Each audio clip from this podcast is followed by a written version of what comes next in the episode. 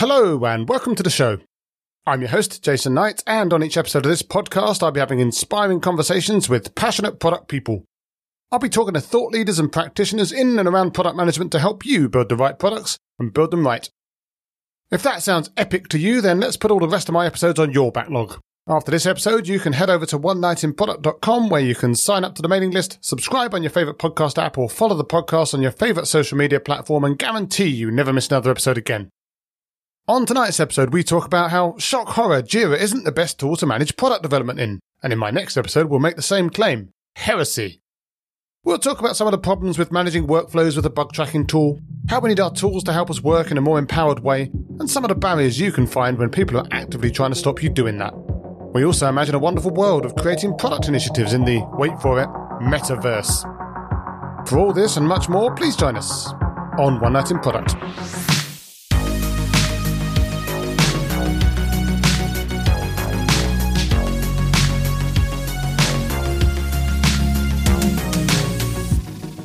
So, my guest tonight is Sigurd Seteklev. Sigurd's so passionate about product, he's constantly signing up to other people's and checking them out to see if they're any good, so I'm sure if you look closely, you'll see him in a user list near you. Sigurd loves to get into the messy bits of product management, has done that in a variety of roles over the years before getting bored cleaning bits of Jira off of himself and starting his own company to do things better with Y Combinator backed KiteMaker, a platform that promises to be a faster and more engaging way to empower your team. I'm assuming that means it comes with some kind of cattle prod to scare off micromanagers. Hi, Sigurd. How are you tonight? Ah, I'm awesome. Thank you for having me, Jason. No problem. It's good to have you here. So, first things first, you are the founder and CEO of KiteMaker. So, what problem does KiteMaker solve for me? Yeah, so I'm actually one of two founders of KiteMaker. So we're. Oh, you're a co-founder. Okay. I'm a co-founder, as it's called.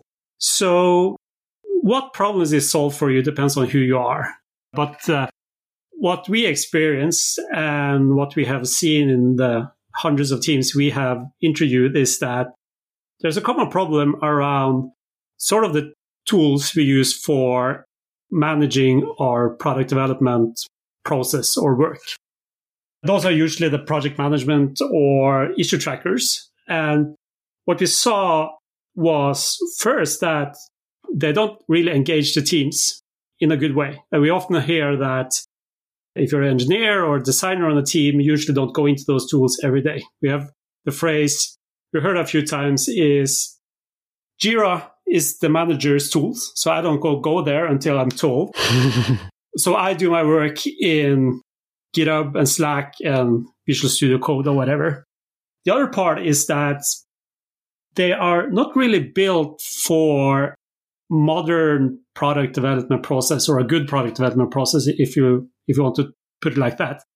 It basically comes from like a project management tool is based around the idea that, okay, we need to do set of tasks in a, in an order and then we're done.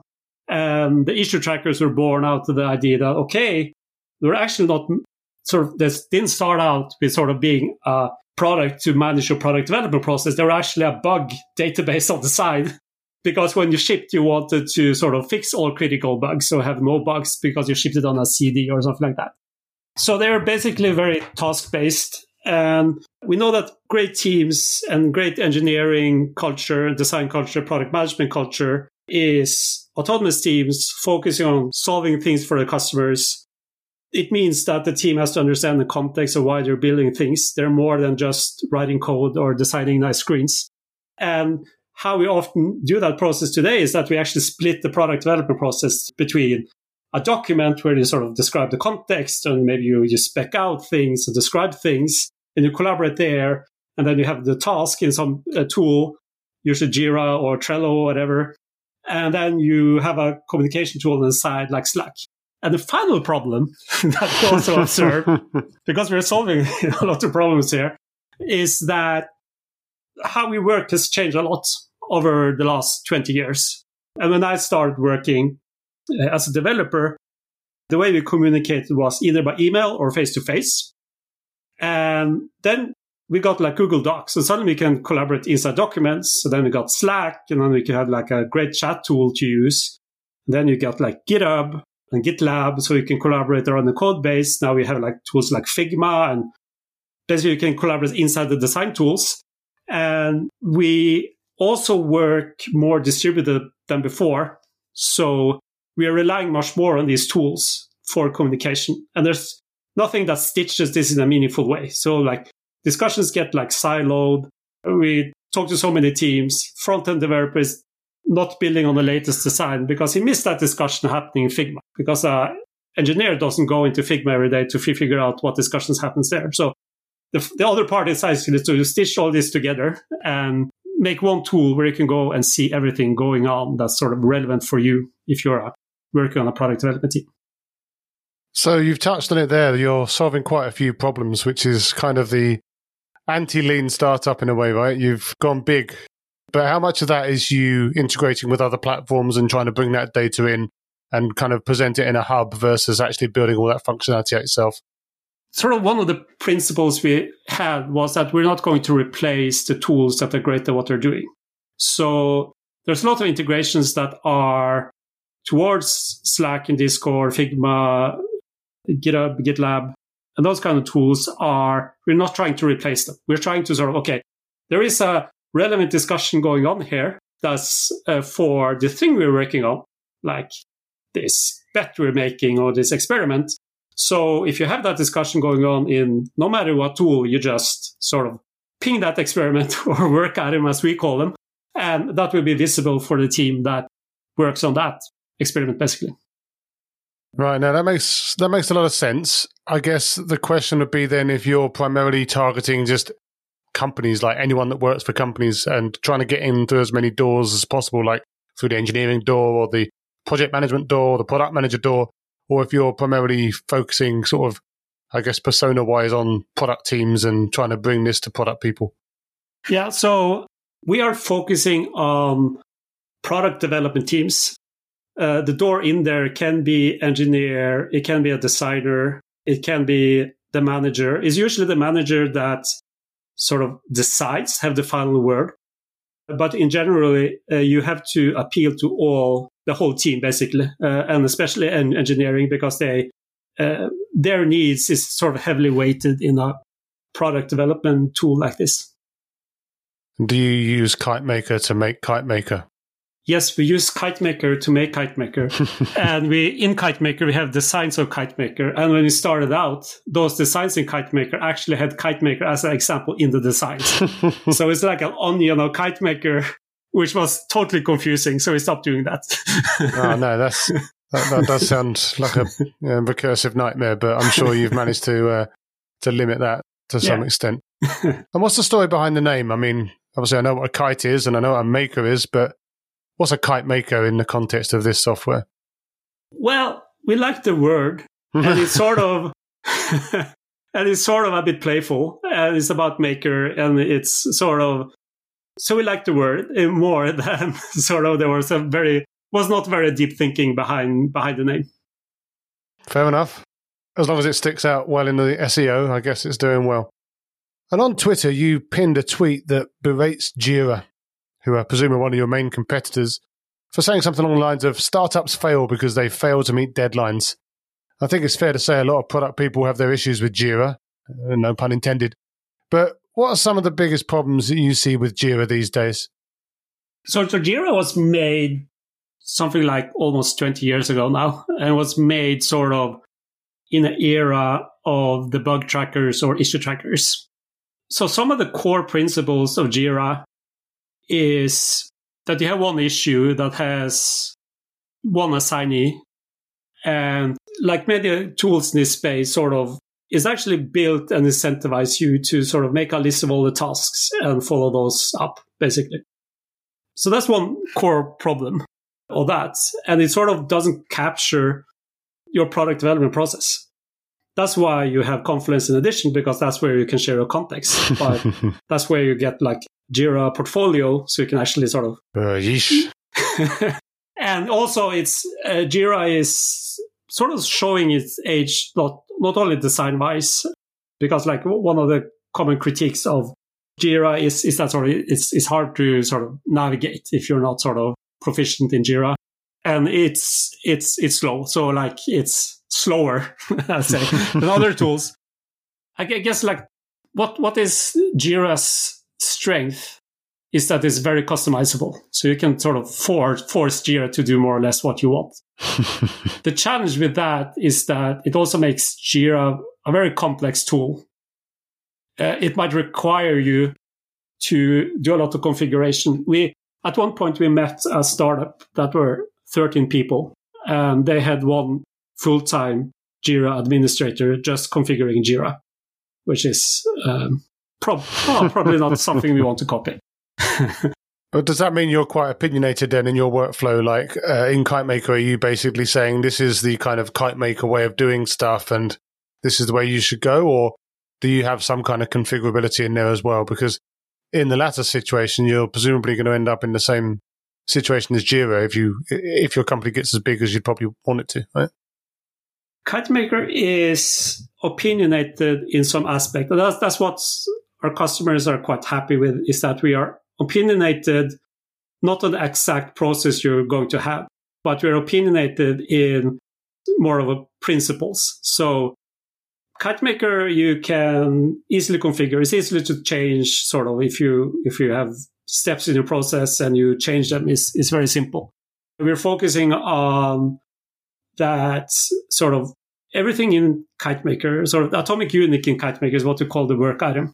And the work item is built to have ample space to describe the context and the background of what you're building and breaking it down into tasks. But you don't follow on the team level the tasks individually. You're following up on the bet or a feature or whatever you're going to ship to your customers.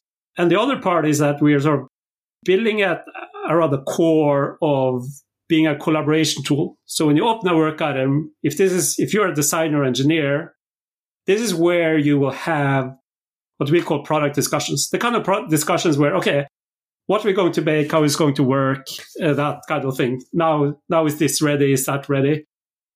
And you also see updates from other tools like Figma and Slack and, and, and GitHub and GitLab. So it becomes like a virtual place where you can see everything going on with this. It's like the metaverse. it's, it's, it's, a, it's a metaverse. so uh, we're opinionated in some like basic principles. And we're opinionated, but we're not opinionated if you're going to use Scrum or cycles or Kanban or something like that. So we, we, we sort of support very wide variety of processes. We're more like these core principles. Okay, you have to if you're going to share context, if you're going to like work like the best product teams work, if you're if you're read Empowered by Martin Cagan and you're working like that, you want to work like that, well, we are the we're the tool for you. Well, there you go. You should see if you can get Marty to endorse you in some way. Yeah, we'll, we'll try that. There you go. but you just mentioned Scrum, and that's a nice segue into a question I'd like to ask around processes. Now, one thing you called out before this interview was that many companies seem to spend all their time concentrating on following a process or saying that they're following a process and ticking the boxes and just kind of going through the motions, but they never actually bother to go through and, and change their mindset, right? So like they'll be, yeah, I'm using Scrum, fantastic. We're not actually getting the results we want because we're not really embracing agility or even really Scrum, but we're just saying that we, yeah, it looks like we do, so that's fine. Or yeah, worse still, maybe they do something like safe or something like that, and it doesn't even look like they're doing it. But the point is that these frameworks aren't a magic bullet and they need to change their mindset. So do you think though that, I mean, changing that mindset is hard, right? So yeah. is it the case that maybe those frameworks that people start using are kind of like a necessary first step and they kind of change the mindset along the way? Or do you think they need to put a lot of that mindset work in up front before they even start? I mean, changing the mindset and culture is the hard part. If you if you if you are in a company or in a team, and if you okay, we need to change the way you're working, sort of changing how how we think about our work is really hard. So starting with a framework is good, but it sort of it doesn't stop there.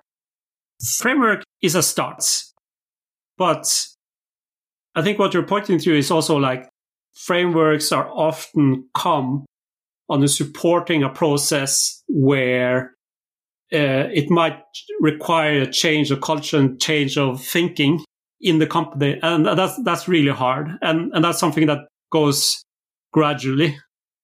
I think the challenge sometimes is, is that people sort of, okay, we, we do OKRs now. So we pat ourselves on the back and we're happy. But like your OKRs are, are not really outcome focused. They're not sort of measurable. They are maybe like ship feature A, B, and C because like, well, I know that sort of our bosses, they expect to also feature A, B, and C. We're not supposed to sort of fix churn or something like that. So I think that's, that's the hard part. But frameworks are good, especially in larger companies. You often have to explain and sell the idea if you're going to change something. And then framework can be a very good way to do that, and especially if a well-known person has written a book or something about, about that. and well, what's kind of interesting is more if you compare that to sort of product development in small startup. If you go to sort of startup school by Y Combinator, they have so startup school is is is a website made by Y Combinator. is basically a school for how to sort of build a startup, focused on sort of the very earliest stages of startups where you just like maybe the, maybe just the founders trying to figure out something. And they don't talk they talk directly about the culture because that's when you're just a small team figuring things out it's easy to define the culture and change it. So they are focused not on okrs or a model or something like that. They're more like talk to like talk to customer figure out what they want ship stuff know that sort of what you're shipping is probably not going to work. So you need to iterate for a long time, maybe, before you sort of figure things out. So I think maybe it's part of my critique is also like sometimes we forget about those underlying things that sort of the framework are supposed, supposed to support. Like opportunity solution trees are wonderful. But if you don't do continuous discovery, and you just sit in a room and invent your re- uh, sort of based on invented reality, then you're you use a very good framework, but it's not helping you necessarily to build a better product. So that's interesting, though. You're obviously really passionate about doing this stuff, quote unquote, properly and following some of the quote unquote proper techniques. So, you know, you've mentioned empowered, you've mentioned basically mentioned Teresa Torres's book, Continuous Discovery Habits. I mean, these are obviously books that a lot of product managers and product leaders will look at as kind of desk references for how to do product, quote unquote, properly. So I guess a question that follows off of that is you've chosen very much to come up with a tool that allows people to collaborate better and kind of work a lot on, you know, whatever framework they want to use because, you know, that's what they're going to use. But at the same time, giving them a way to do that more effectively. But were you ever tempted to try and tackle the cultural piece directly? Like actually come up with something to help shift the culture rather than make whatever they're currently doing more effective? Or would you argue that Kite Maker kind of contributes to the culture shifting as well?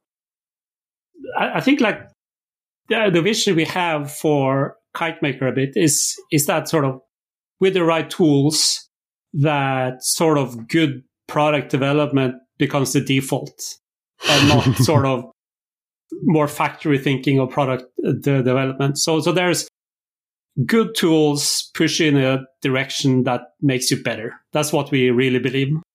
And that's what we are building with KiteMaker. I guess how to change the culture. I'm not sure if that's a, like a SaaS tool or a book or whatever. Electric shocks in the seats and stuff like that, right?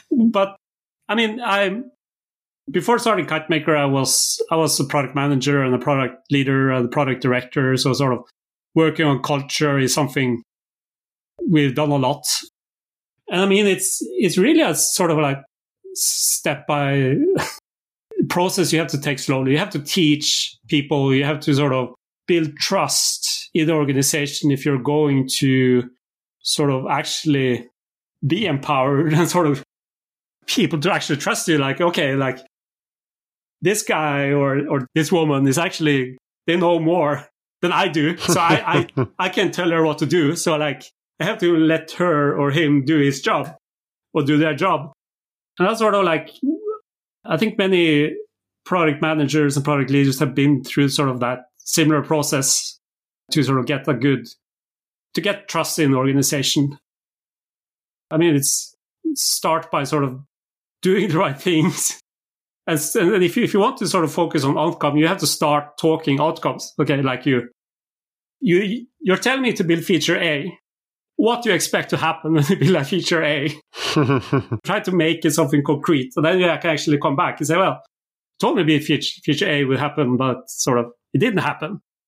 But we have a lot of research now, so we know, we understand why that didn't happen, for example.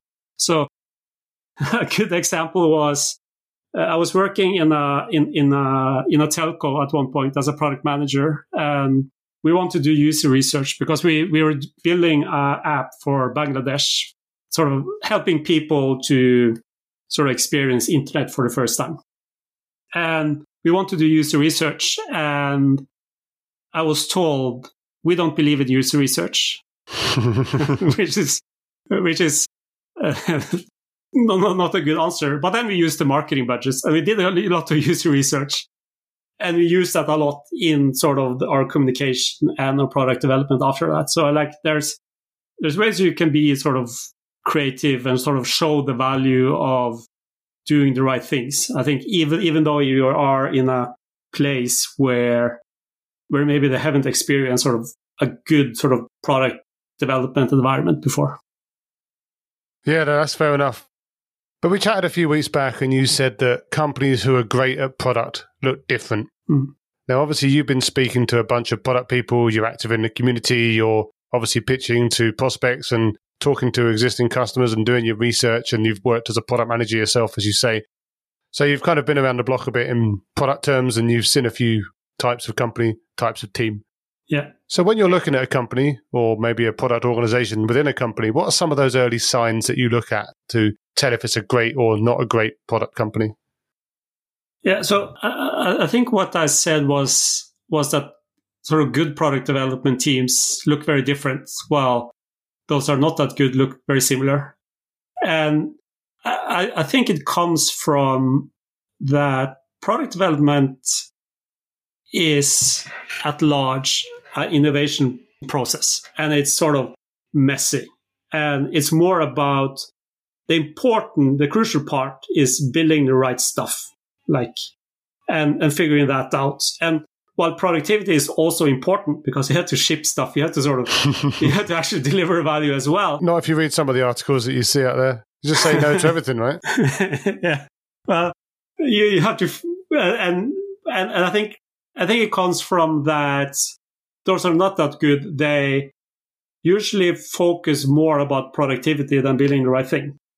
And that's why they look similar because they're using the same models. They're using the same sort of way of thinking and the uh, same dashboards and, and, and, stuff like that. And it's more focused on like how, how many story points can we produce? Like how can we be more effective and, and stuff like that, which is lovely burn down. yeah.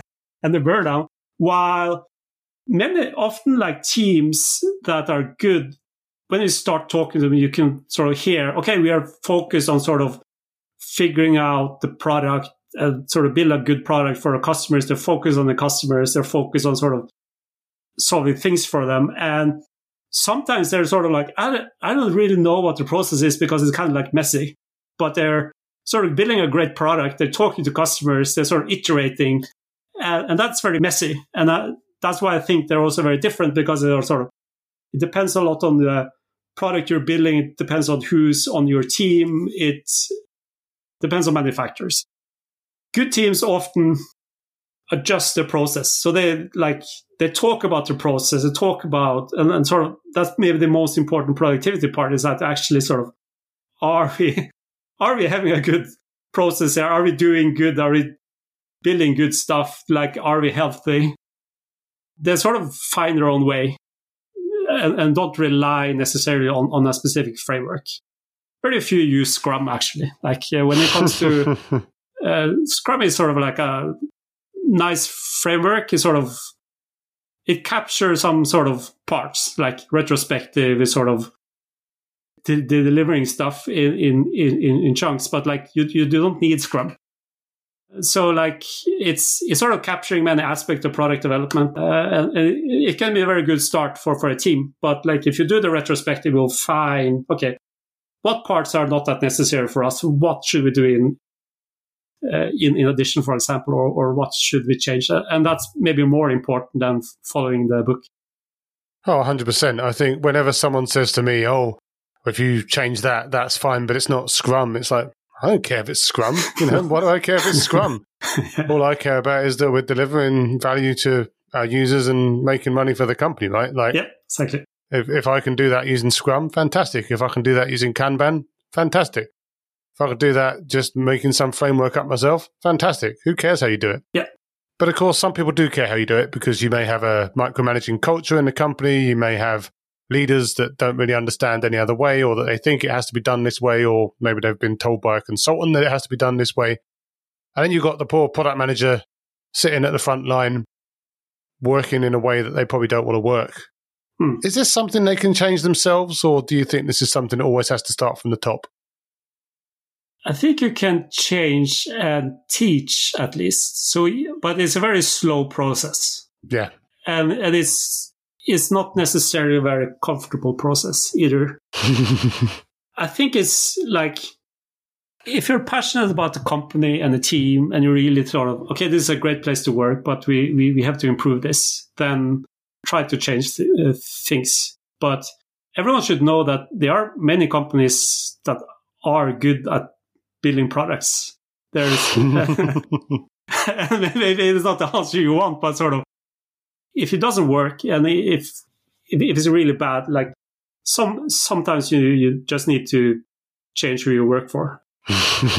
so uh, it's, it's about sort of finding those good places to work as well. I think. Yeah, I think it's fair enough. Yeah, like I think it makes a lot of sense. Like you're sitting there saying, try to change what you can, yeah. but if you can't, then you really have to. Yeah, I've always yeah. looked at like you have to assess your appetite, right? Like maybe you're actually a project manager at heart. Maybe that's actually what. Yeah, maybe you enjoy that part of product management, and you just like to do kind of project management with a little bit of definition on top or something like yeah. that. Like, and if that's what moves you, then I guess there are companies that need that, or maybe companies that think that's just what product management is. I also think I think there's something about sort of learning here as well. Like, like yeah. there, there's many managers, uh, maybe maybe especially top managers, are sort of not seen sort of a good product development yeah, process, exactly. maybe come from a more like traditional project management thinking. One has to sort of teach and let them see how this work. I think one company which both me and my co-founder worked at, was Schibsted, which is the yeah. the largest tech media company in Scandinavia. It's not a very well-known company, but it owns very many well-known brands yeah. in the Nordics. And they decided some years ago that okay, we need to transform to a tech company. So they started hiring uh, chief digital officer and they hired uh, the engineering director from Google and they hired a ton of Silicon Valley people and they hired the best tech people they can find in London and Stockholm and Oslo and Barcelona. And that sort of didn't go the way they intended at that time, of course. But what came out of it is that it has really changed Schibsted to be like a really great place for product development. And everyone in the company sees that. And like even the journalists sort of like will say like, okay, we used to be like someone sort of thought what they knew what we needed, and then we'll like have a project, and then we got a tool in our hands, and we sort of not be great. But now we're actually part of the project. Like they talk to us yeah. all the time. We we see like we see things before they're implemented. Sort of we have very we're very close. We're in the project team, and sort of we we don't want to change that. Sort of and and, and like Schibsted is building the tools the journalists write their story in because they figure that there's no the tools aren't good enough in the market. So like they're building a lot of heavy technology. They're doing a lot of data collection and doing the on ad stuff and stuff like that. So it is possible to change things, but I think like you need to show that it works and you sort of uh, prove the methodology sort of a bit incremental maybe and, and sort of what, one of the things when I hired product managers is that sort of and had sort of uh, managed project managers is that sort of said that like you should always be in sort of the an expert in the room. Like when you talk to a manager, you should not, not know much more about your product and your users and and the parts of the business that affect your product than anyone else, because then no one can sort of say say against you. You you, you can sort of like they can try. they, they can try, but like you you can you cannot deny facts. If customers or users saying this, and if this is the numbers, and, and if if if you know you've done that and that happened, and you see that in the KPIs, like no one can deny that. So if you focus on sort of be be a voice for the truth and actually very knowledgeable about your product, it's very hard to argue against that. Oh, there's hope for us all if big companies like Schibsted can do it, right? So yeah, some inspiration there. And what's next for Kite Maker? Do you have that one Jira killer feature coming out next sprint or any other goodies that we should expect in the near future? Or are you kind of just iterating on what you got for now? Oh, there's so much. no, we are, just we give are, us the top one. we are early stage company, so we are uh, so we are sort of iterating on the product. A lot of the focus we have now is that sort of we we built a product and we want to sort of okay we want to first make it work for a team. And now we are sort of focusing more okay how the team or teams how do they work? So a lot of our uh, you're putting safe in aren't you? You're putting safe support in. I'm not putting safe in there. I'm not putting the safe in there. But it, it's it's our focus is now sort of our, our customers are startups. They're teams within bigger companies. Some of these startups are growing very fast. So we're sort of building the tool and growing with them and then sort of a bit of land and expand is also the idea in these teams within bigger companies. So it's still an early stage product and it's sort of taking form, but we are sort of, okay, we, we understand a lot of things of the dynamics within the team. Now we're sort of, okay, when, when this expands, when you sort of connecting this to a, to a sort of company or multiple teams, like how, how does this look?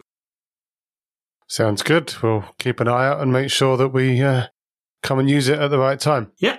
And where can people find you after this if they want to chat more about Kitemaker or maybe just find out a little bit more about your opinions on product management in general?